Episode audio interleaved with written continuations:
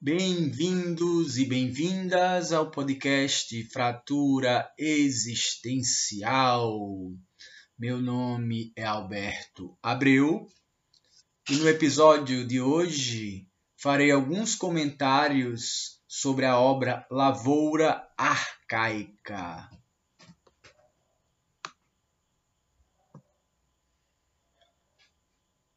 No último sábado, dois de abril de dois mil e vinte e dois, ou seja, ontem, eu tive o privilégio de assistir ao filme Lavoura Arcaica no São Luís, um antigo e belíssimo cinema de rua do Recife.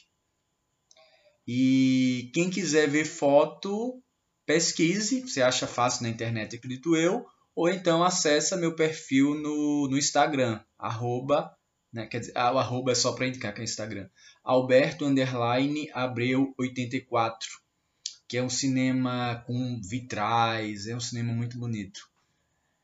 E aí, nesse cinema, eu assisti Lavoura Arcaica na estreia de uma sessão chamada Sessão Memória. E assim, há algumas semanas eu estou preparando um roteiro para um episódio sobre a invasão russa na Ucrânia, mas o excesso de trabalho está dificultando a finalização desse episódio. E essa experiência de assistir ao Lavoura Arcaica no cinema, ela me impeliu a adiar esses comentários à, à guerra na Ucrânia, que está sendo tão falada, e a empreender um esforço para criar esse episódio sobre o filme hoje, no, no domingo, no dia seguinte. Às vezes eu demoro mais tempo. Então, uh, eu fiz o roteiro e vou postar o áudio, se tudo der certo, hoje, dia três de abril de dois mil e vinte e dois, no domingo. E sabe-se lá quando eu vou conseguir fazer outro. Bom, Lavoura Arcaica é um filme lançado no ano de dois mil e um, portanto, há vinte e um anos atrás, dirigido por Luiz Fernando Carvalho, e é inspirado num livro de mesmo nome, lançado por Raduan Nassar em mil novecentos e setenta e cinco. De um ponto de vista pessoal, subjetivo, eu primeiro conheci o filme e foi ele que me levou ao livro, ao qual eu comprei, mas eu ainda não li. Já faz tempo, inclusive. Uma boa quantidade de anos. Porém, dito isto, eu farei uma explanação cronológica sobre o autor do livro até chegar no filme, em dois mil e um. Que será o tema principal desse episódio. Eu vou comentar bem superficialmente o livro, mas o tema principal é o filme. Então, Raduan Nassar, ele é um romancista brasileiro, nascido em mil novecentos e trinta e cinco, está agora com oitenta e seis anos de idade, e embora ele haja escrito pouco, apenas três livros, ele recebeu diversos prêmios importantes de literatura. Lavoura Arcaica foi o primeiro livro que ele lançou, em mil novecentos e setenta e cinco. Depois, em mil novecentos e setenta e oito, ele lançou Um Copo de Cólera. E já na década de noventa, aí no lugar onde eu pesquisei tem uma divergência de anos na mesma fonte. Uma diz que é mil novecentos e noventa e quatro. Outra diz que em mil novecentos e noventa e sete ele publicou o livro de contos A Menina a Caminho. Vale salientar que às vezes um livro ele é escrito num ano e publicado alguns anos depois, mas essa divergência de, de data sobre esse último livro é divergência sobre a data de publicação mesmo. E assim, embora o, o Raduan ele haja recebido reconhecimento literário pouco depois de publicar sua primeira obra, porque tem gente que só é reconhecido depois que morre ou muito tempo depois de, de, de lançar alguma obra. Ele foi reconhecido pouco tempo depois, mas a obra dele se torna mais conhecida para um público um pouco mais amplo apenas quando essas obras elas são adaptadas para o cinema. E as duas primeiras já o foram. Em mil novecentos e noventa e nove, o diretor Aloysio Abranches adaptou Um Copo de Cólera para o cinema. Aqui é preciso chamar a atenção para o fato de que o segundo livro ele foi adaptado primeiro para as telonas.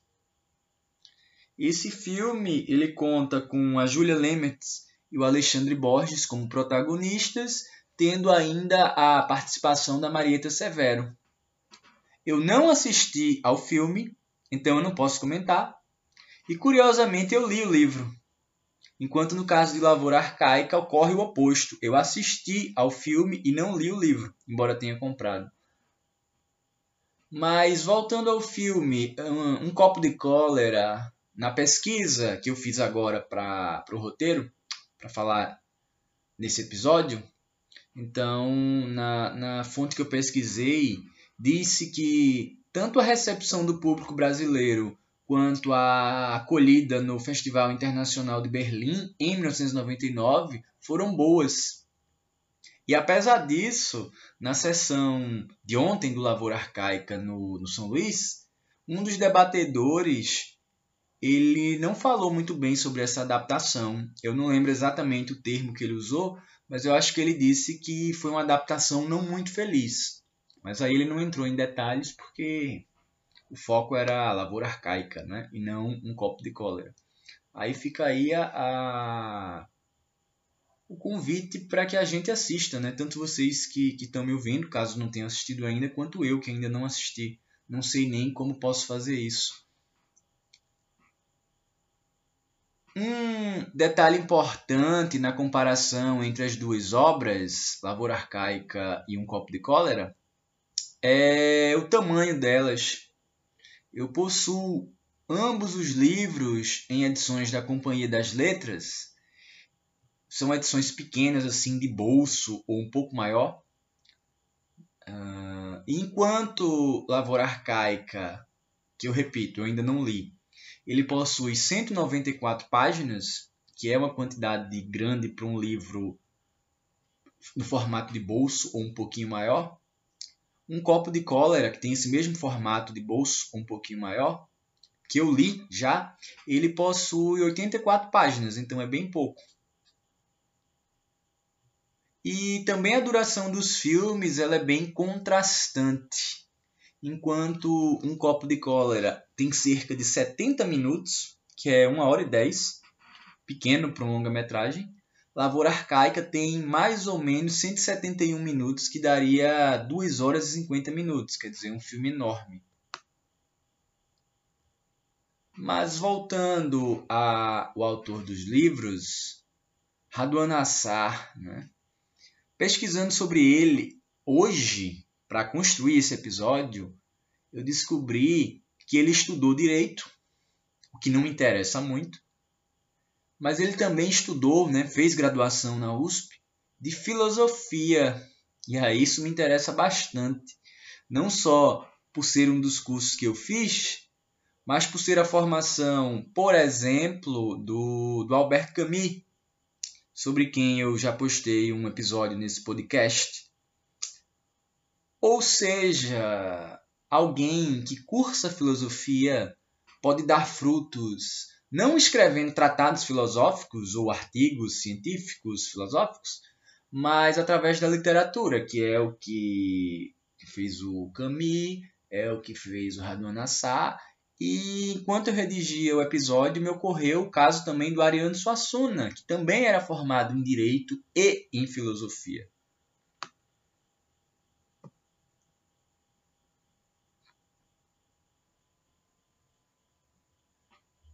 E assim, tudo que eu falei até agora serviu como contextualização para tratar da versão cinematográfica de Lavoura Arcaica, que é um filme pelo qual eu sou apaixonado.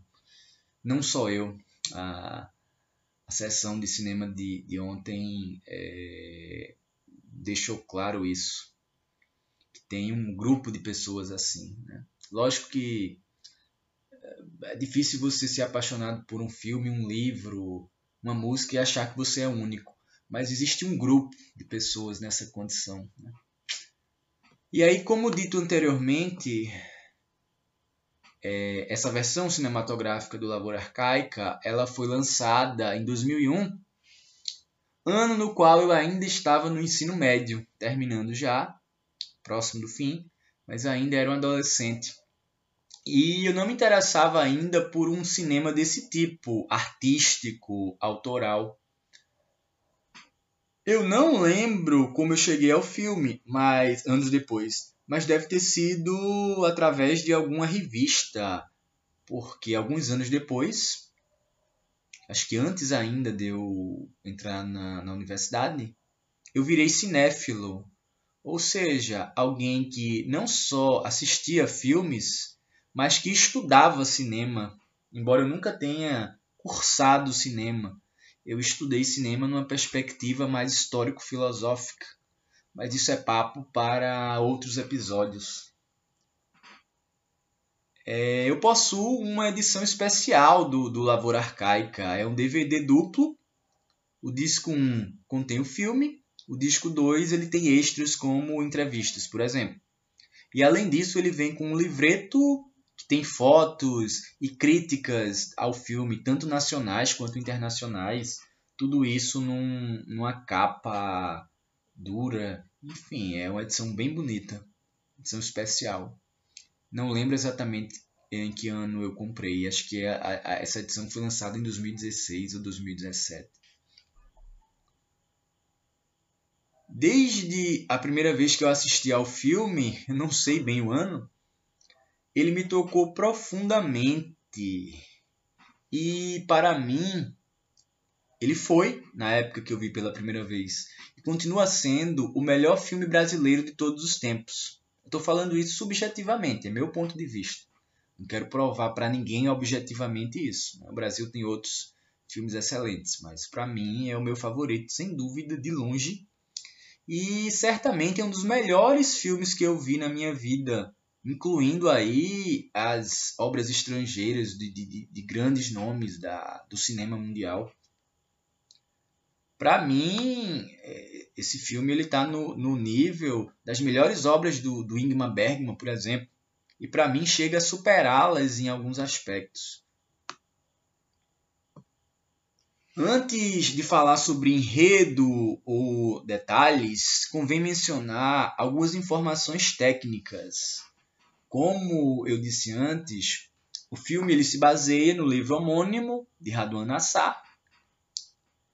A direção e o roteiro foram feitos pelo Luiz Fernando Carvalho, que depois ele viria a dirigir na Globo séries como Hoje é Dia de Maria, A Pedra do Reino, que é baseada na obra de Ariano Suassuna, romance sobre a Pedra do Reino, e Capitu, que é baseado no Dom Casmurro, do Machado de Assis, entre outras. Ele também tinha feito algumas obras antes, mas eu acho que essas três que eu citei, elas são bastante significativas.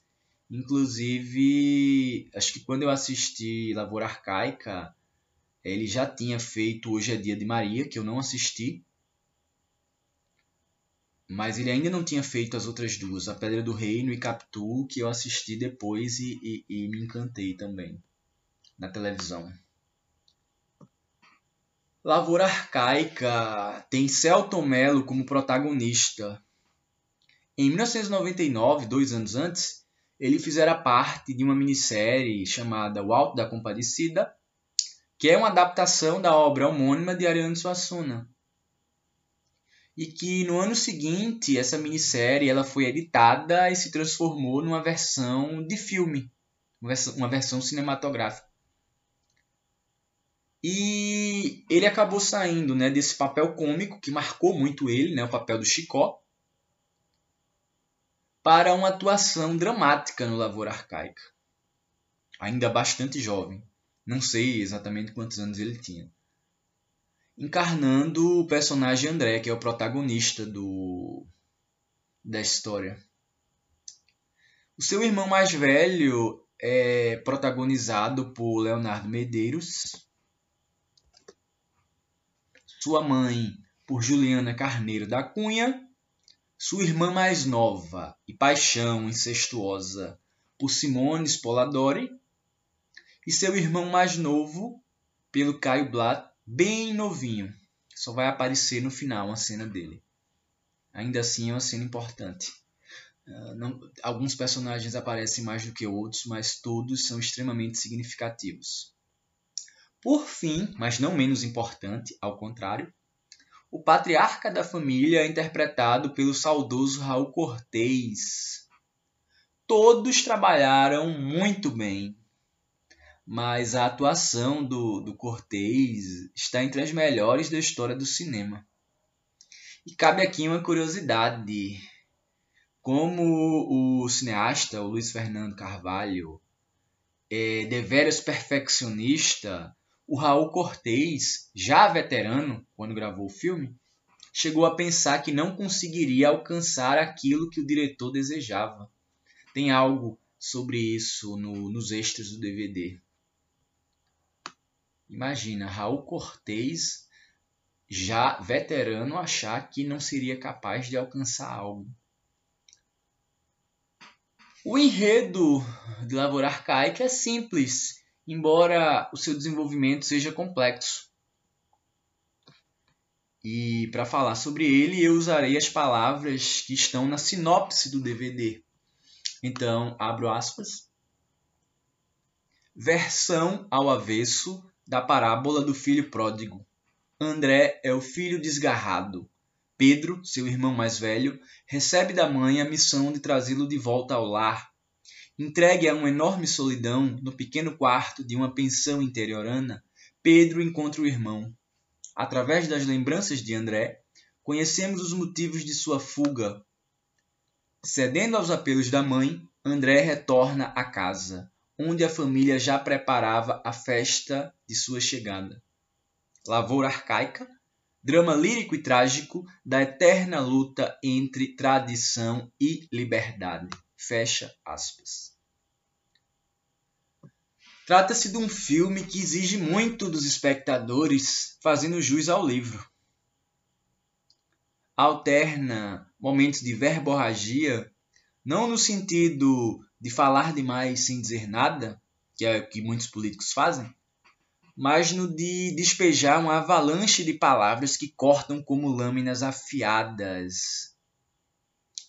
Alterna isso com outros momentos que são desprovidos de fala, nos quais é preciso estar de olhos e ouvidos atentos para os detalhes, seja das cores e sombras, e a direção de fotografia é um show à parte, sempre na, nas obras do Luiz Fernando Carvalho, seja dos diversos sons. O trabalho com os detalhes é impecável, minucioso. Ouvimos nitidamente o som dos passos no chão de madeira, o barulho de portas sendo abertas e ou fechadas, a música da natureza, como o canto dos pássaros e o som dos grilos, cigarras, enfim. Também o tempo da narrativa é exigente. Lento, como ocorre numa cidade interiorana, isolada dos grandes centros, perdida no meio do mato. Para quem tem familiaridade com o cinema autoral, o cinema de arte, como já citado Ingmar Bergman, como Akira Kurosawa, como Andrei Tarkovsky, essa lentidão do filme, ela é mais fácil de digerir. Mas para quem só assiste aos apressados filmes de ação, quiçá o cochilo seja inevitável. O filme dá muito, mas cobra muito. Atenção, paciência e sensibilidade. Aliás, a paciência é um tema tratado de forma belíssima e profunda. Por exemplo, numa cena que me marcou bastante, onde o anfitrião, interpretado pelo Raul Cortez, oferece um banquete imaginário ao hóspede faminto, o Selton Mello. Nesse momento, eles estão interpretando uma espécie de parábola, não é mais interpretando o pai e o filho. E o filme, acredito que o livro também, eles exploram muito essa coisa de você não saber até que ponto aquela cena, no caso do filme, cena, ela, é, ela realmente aconteceu ou ela é um devaneio do personagem, um delírio, um sonho, um pensamento. Eu poderia passar ainda muito tempo tecendo descrições que em si mesmas são elogios ao filme, mas prefiro, com o intuito de não me alongar em demasia, passar a questões que me ocorreram no debate após a sessão de ontem do filme. Aliás, primeira vez na qual pude assistir a Lavoura Arcaica em tela grande. Só tinha visto em D V D na televisão. E lógico que a experiência estética é outra. Em primeiro lugar, se mencionou no debate algo que eu já percebera durante essa exibição do filme, no cinema, mas que eu não recordo se eu havia percebido quando assisti anteriormente em D V D. A personagem de Ana não emite uma palavra sequer durante toda a obra. Ela fala com o corpo, como disse um dos debatedores. E, aliás, a dança final dela me lembra o êxtase dionisíaco tão celebrado pelo filósofo alemão Friedrich Nietzsche.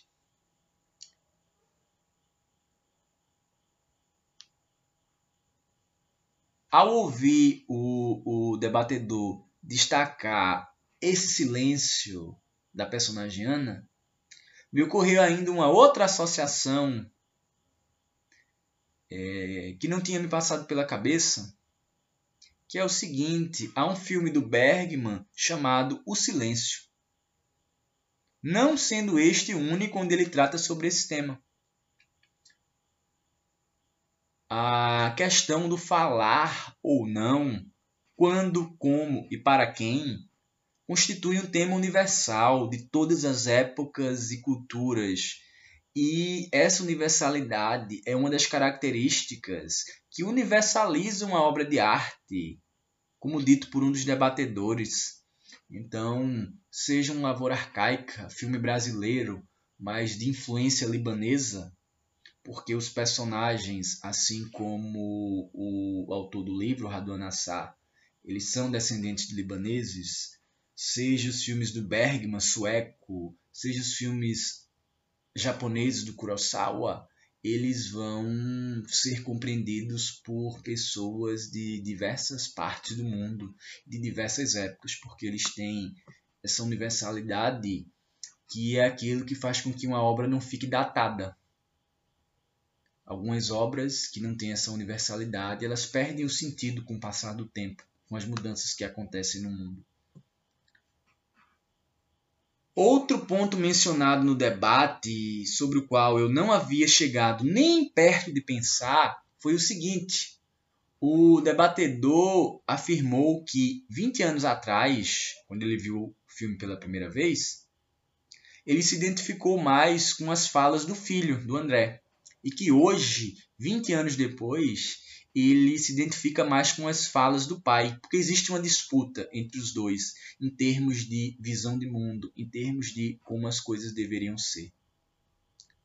No meu caso, não sei se poderia dizer o mesmo, mas certamente o meu olhar em relação à figura patriarcal e autoritária do pai é mais condescendente, tanto pela minha maior experiência de vida, quanto por minha compreensão teórica de que o patriarca, no caso, ele é tanto um algoz quanto uma vítima da tradição a qual ele segue mecanicamente, por não saber agir de outro modo.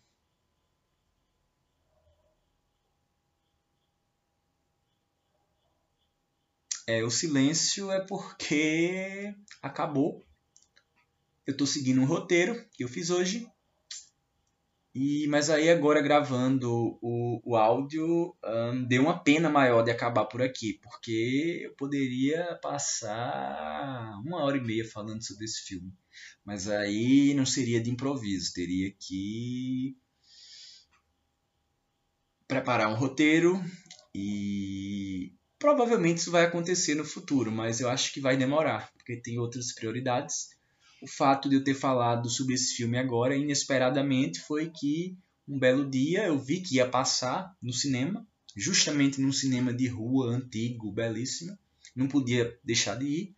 E o filme me arrebata de, ainda hoje, vinte anos depois, ele me arrebata de tal modo que eu precisava compartilhar com vocês, né? A, a escrita e a fala, para mim, de um podcast aqui uh, que eu não recebo nada por ele monetariamente, e que, pelo menos até agora, ele ainda está com pouquíssimos ouvintes, é uma coisa totalmente é, é baseada no, no patos, na paixão. É, a inspiração vem e você vai lá e faz. Então, não foi planejado encerrar aqui, mas eu fui, acabei sendo impelido a fazer isso. Uh, encerrar ele abruptamente. Eu acho que quando a coisa está começando a, a, a ganhar corpo, eu encerro. E, de certo modo, é o que acontece no final do filme. Não que ele não tenha desenvolvido muito bem os temas, né? Tanto é que é um filme longo, mas a maneira como ele se encerra é uma maneira muito abrupta, muito bruta. Então, eu acabei inconscientemente, enquanto construía o roteiro, fazendo a mesma coisa. E é isso, gente. Eu fico por aqui e até a próxima.